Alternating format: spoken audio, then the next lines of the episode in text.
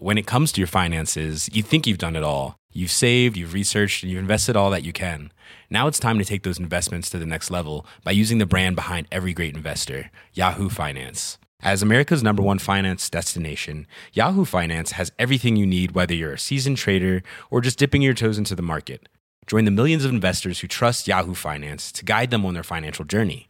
For comprehensive financial news and analysis, visit yahoo finance dot com, the number one financial destination, yahoo finance dot com. Ryan Reynolds here from Mint Mobile. With the price of just about everything going up during inflation, we thought we'd bring our prices down. So to help us, we brought in a reverse auctioneer, which is apparently a thing. Mint Mobile Unlimited Premium Wireless. How to get thirty, thirty, how to get thirty, how to get twenty, twenty, twenty, how to get twenty, twenty, how to get fifteen, fifteen, fifteen, fifteen, just fifteen bucks a month? Sold! Give it a try at mintmobile.com slash switch. forty-five dollars up front for three months plus taxes and fees. Promo rate for new customers for limited time. Unlimited more than forty gigabytes per month. Slows full terms at mint mobile dot com. Hello everybody, welcome to Dan Snow's History Hit. What a day it is today. March the twenty-fifth, twenty twenty-one, marks the two hundredth anniversary of the raising of the banner that marked the beginning of the Greek War of Independence. It was a war for Greek freedom from the Ottoman Empire, which covered much of North Africa, the Middle East, and Southeast Europe. But it's also a globally significant war because it's one of the first examples of a people fired up with new nationalist sentiment rising up against big transnational empires, the kind of sentiment that would eventually see the destruction of so many of the huge continental empires within one hundred, one hundred fifty years of this Greek uprising.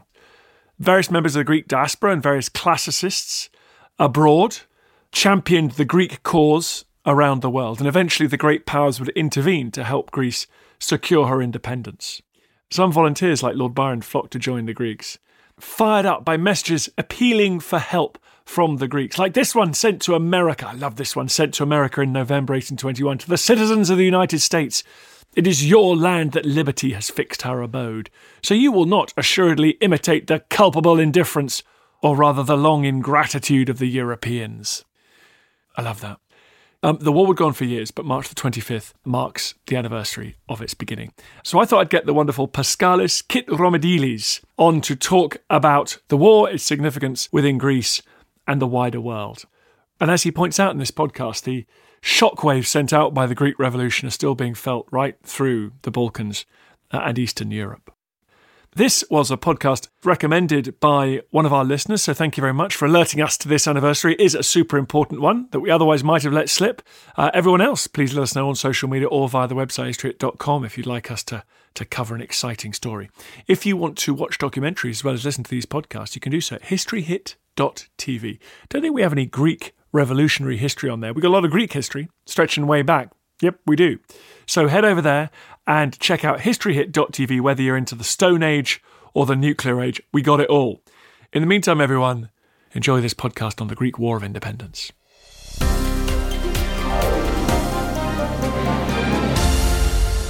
Paschalis, thank you very much for coming on the show.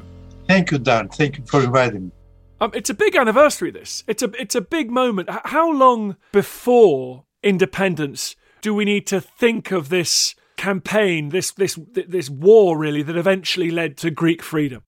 Well, you know, you can take a really very long-term view and make it the whole of the eighteenth century, the period of intellectual change, gradual secularization of thought and values and so forth, but with much higher pace from the seventeen seventies, following the Russo-Turkish War of uh, seventeen sixty-eight, seventeen seventy-four, there is really a discernible movement whereby some Greeks gradually begin to think about their future in terms of an independent state. So this is gradually maturing. In the seventeen seventies, there were hopes that uh, the Russians may sponsor such a state in territories to be liberated uh, following a war with the Ottomans. But then Greek political thought picks up, and we have one author after another visualizing the future in terms of a modern state rather than in terms of the earlier oracular tradition which dreamt uh, of redemption from Ottoman rule in terms of a resurrection of the medieval empire and so forth. After the seventeen seventies, they began thinking in terms of a future uh, nation state on the uh, models of what they think is happening in Western Europe. And of course, what were major turning points were first the American Revolution, and then much more uh, affirmatively, the French Revolution. The seventeen nineties, things began to get much more clear and articulate as to what the future of Greeks and the Greek territories would look like.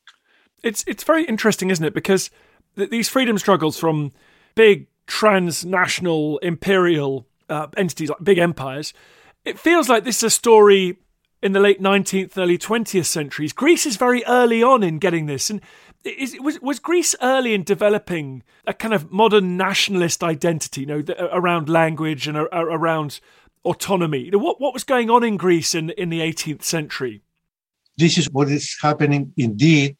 It is very slow and it is limited in its social basis in terms of who is beginning to think along those terms. But first, there is an idea that speaking Greek, you form part of a long continuum going back to the remotest antiquity. And this begins to introduce a sense of differentiation from the other Christian Orthodox groups and nationalities under Ottoman rule. Initially, all of them, they thought they were the same thing they, because they conceived themselves in terms of their religious identity. Gradually, with the introduction of language and the politicization of the sense of the future in terms of an independent state, you have a sense, a modern sense of nationality being introduced, and gradually through education, working its way downwards into larger social groups, producing a sense of a modern nation. So this is happening at an increasing pace. We can follow that in the sources. In decade after decade, you can see it registered in uh, the print culture that comes out and registers this, this thought. And what is very interesting is also a whole reorientation of the sense of historical time. And we have really, we have some milestones which can help us in a way see the signposts of this change. In the year seventeen fifty, there is a Greek translation of an important uh, French uh, uh, historical work about ancient history, uh, Charles Roland, a very important uh, French author who had published earlier in the eighteenth century a work, multi-volume work entitled Histoire ancienne, Ancient History. It has volumes on Middle Eastern civilizations, uh, Egyptians, Persians, uh, Assyrians, and so forth, but then it focuses on the Greeks. And the Greeks translate that in the year seventeen fifty, and they begin using it as a textbook in schools. And this is telling people and children of these people who are speaking modern Greek that, look, these people who lived in the same areas and spoke ancient Greek are really related to us, and they come to think of them as ancient ancestors. And this really is a it's a very drastic change, because they think of their lineage going back to a pagan ancient people, different from the Jews. The Jews think along an unbroken continuity in terms of religion. The Greeks have gone through a radical break in the religion, in the religious identity, but then they rediscovered through cultural and linguistic ties this remote Greek antiquity, which makes them feel as different, separate uh, national community. All of this create, in a way, expectation that this national community eventually would claim its own national state. And the French example is very important when the French armies and agents of revolutionary France begin roaming Europe and spreading these ideas of the sovereignty of the nation versus the sovereignty of kings. This happened in Paris in the seventeen nineties, and we have, we have a Greek testimony of that. a Greek author, the most important Greek author of the Enlightenment, Korais, is an eyewitness of the moment when the royal family in France is forced to move from Versailles to Paris to be close to their subjects. And they emerge from the carriage which brought them, instead of being hailed by, by cries, Vive le roi, vive the, uh, long live the king, they are greeted by Vive la nation.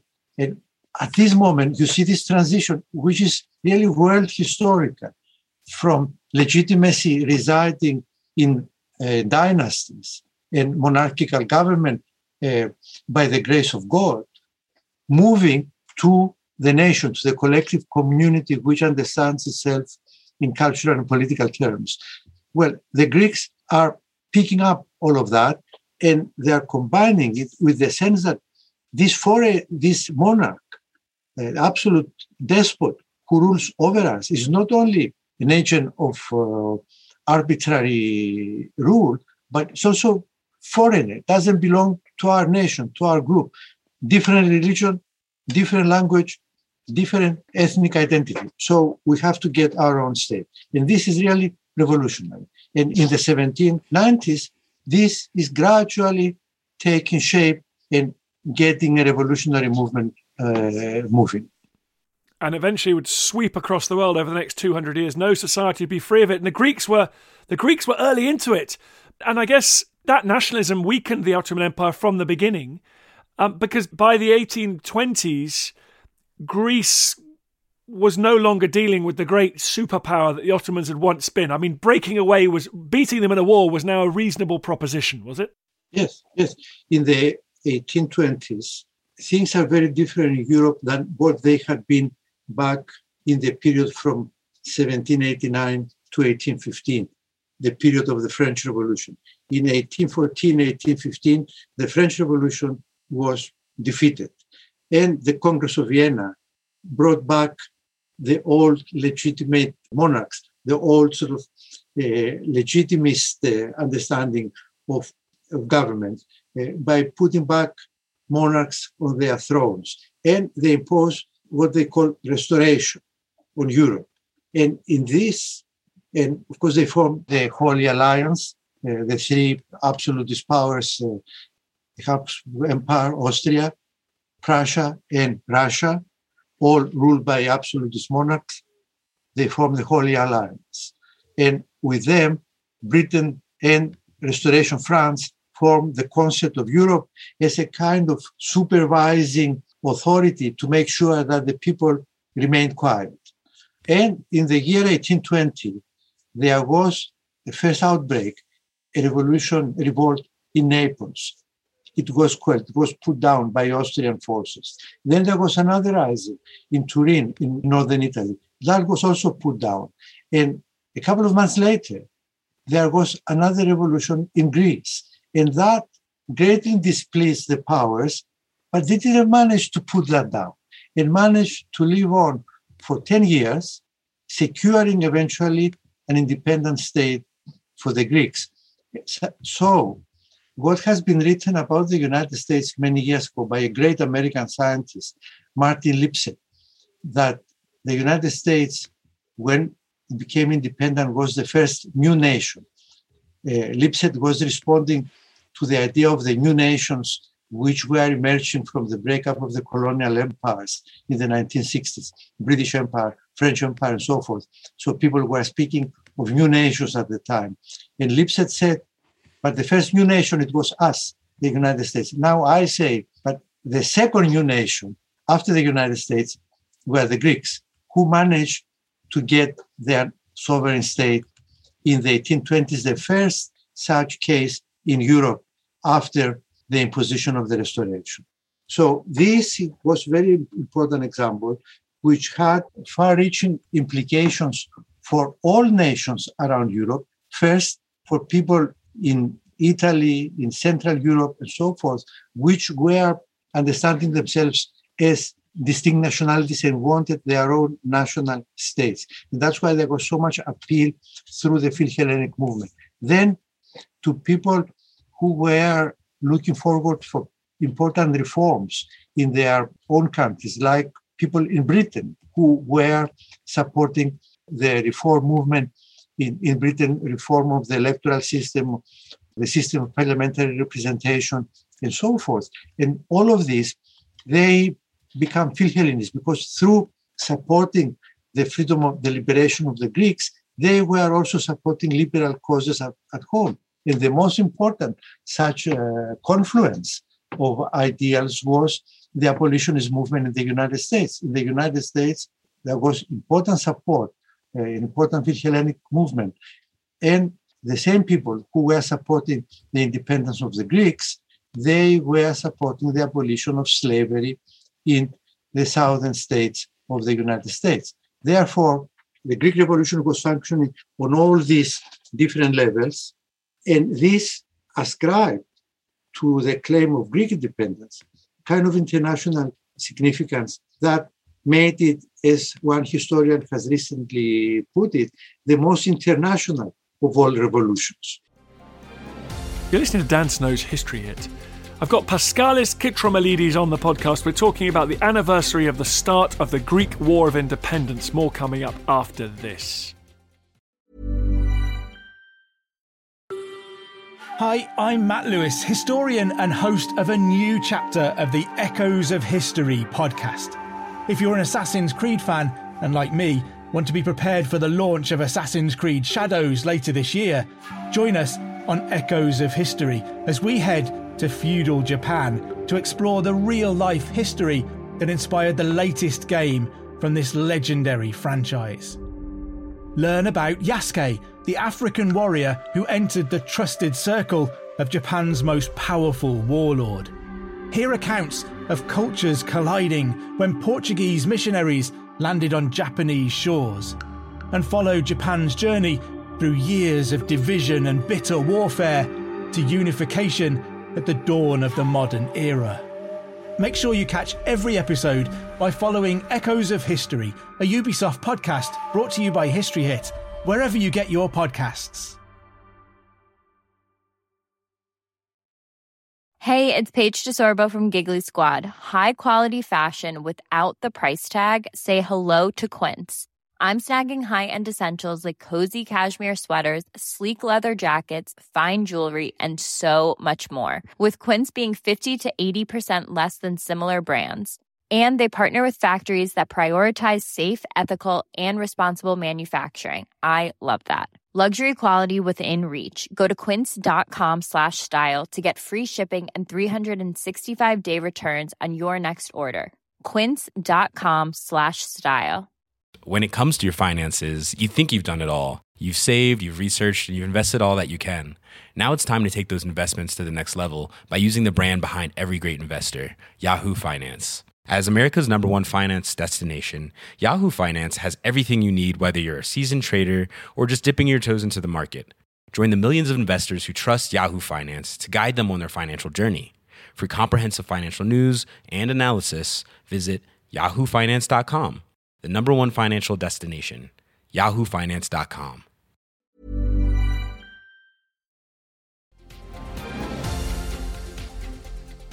That's a nice way of putting it. It was very bloody within Greece and the Aegean world. How important was that international aspect? You know, I, I've been to the, the site of the Battle of Navarino, where the British and French fleet Uh, destroyed a Turkish fleet. I mean, was that merely the, the, the straw that broke the camel's back? And was Greek resistance essential? Or did the outside powers, uh, was this a kind of great power war as much as anything else? Well, the great powers were drawn into it originally by their own antagonists. Once the revolution managed to survive and linger on, despite civil war among the Greeks, as it always happens in all revolutions, be, beginning with the English Revolution in the seventeenth century and the French Revolution in the eighteenth century, uh, revolutions bring civil conflicts. So there were civil conflicts in the Greek Revolution, but still the revolution managed to survive.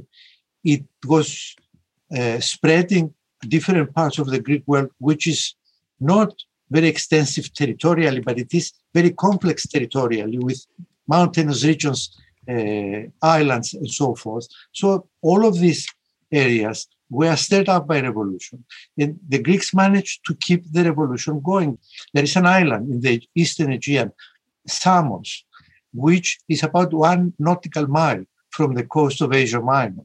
And the Turkish armada was besieging uh, Samos, and they never managed for ten years to lay foot on that island because the islanders resisted so well. So gradually, with the revolution managing to survive and keep going, the powers were drawn into it in the sense that the antagonists between themselves, especially between Russia and Britain, would dictate some kind of involvement so that what would come out of the revolution would not fall under the exclusive influence of one power or the other.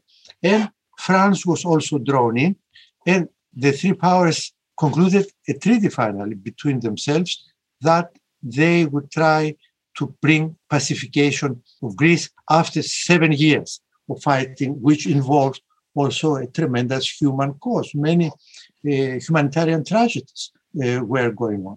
So they sent their fleets.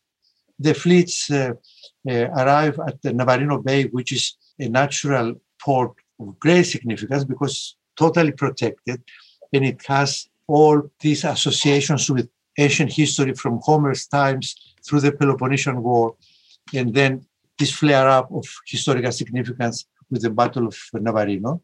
And they were there monitoring the situation, and accidentally they got into a naval battle and they annihilated the Turco-Egyptian fleet. That sealed the prospect of the independence of Greece. The Egyptian armies were forced to withdraw from the Peloponnese, but none of that would make sense if the revolution hadn't been kept alive.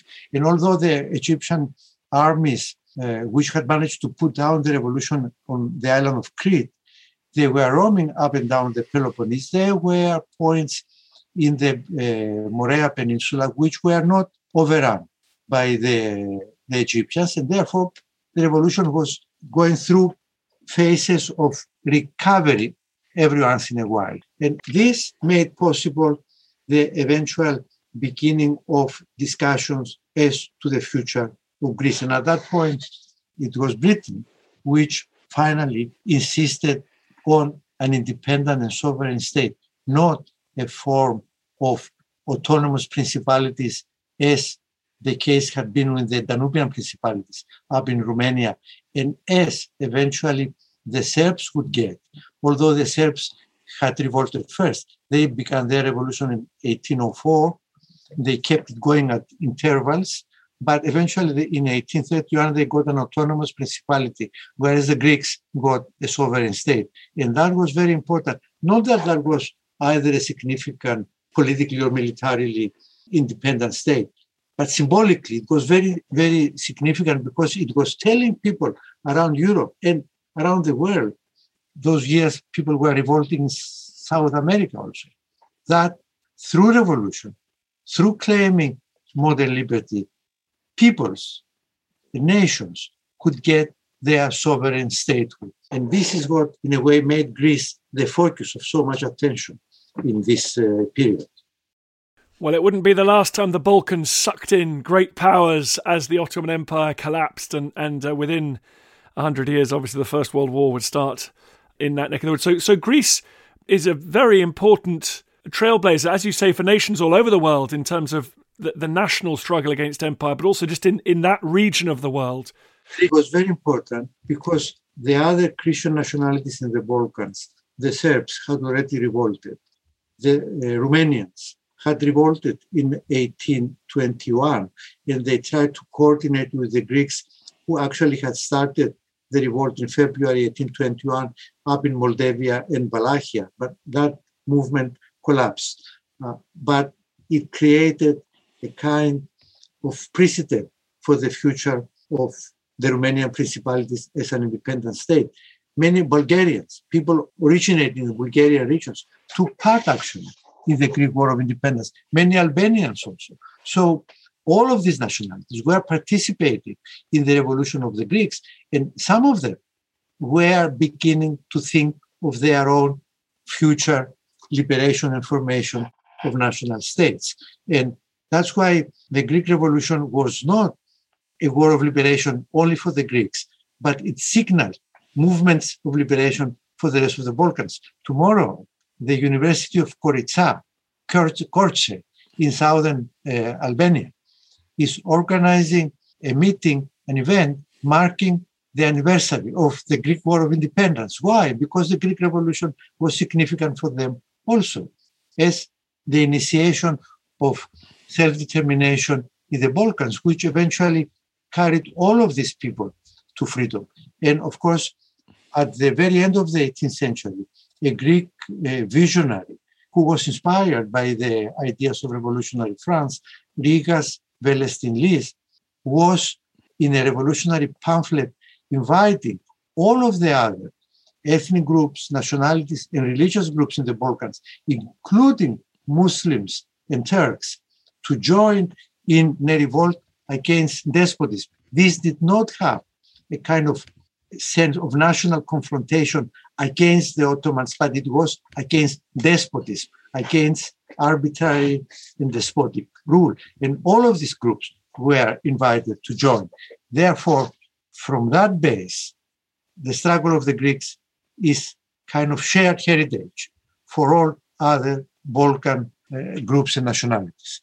And we see that the national struggle, which began in the eighteen twenties, is still going on, actually, with new nationalities emerging in the Balkan region and also in, uh, in Eastern Europe, following the breakup of Yugoslavia or the Soviet Empire. We have all these new uh, states emerging and claiming their identity, the recovery of their past, the redefinition of their past as a kind of basis to visualizing a future of freedom and the rule of law.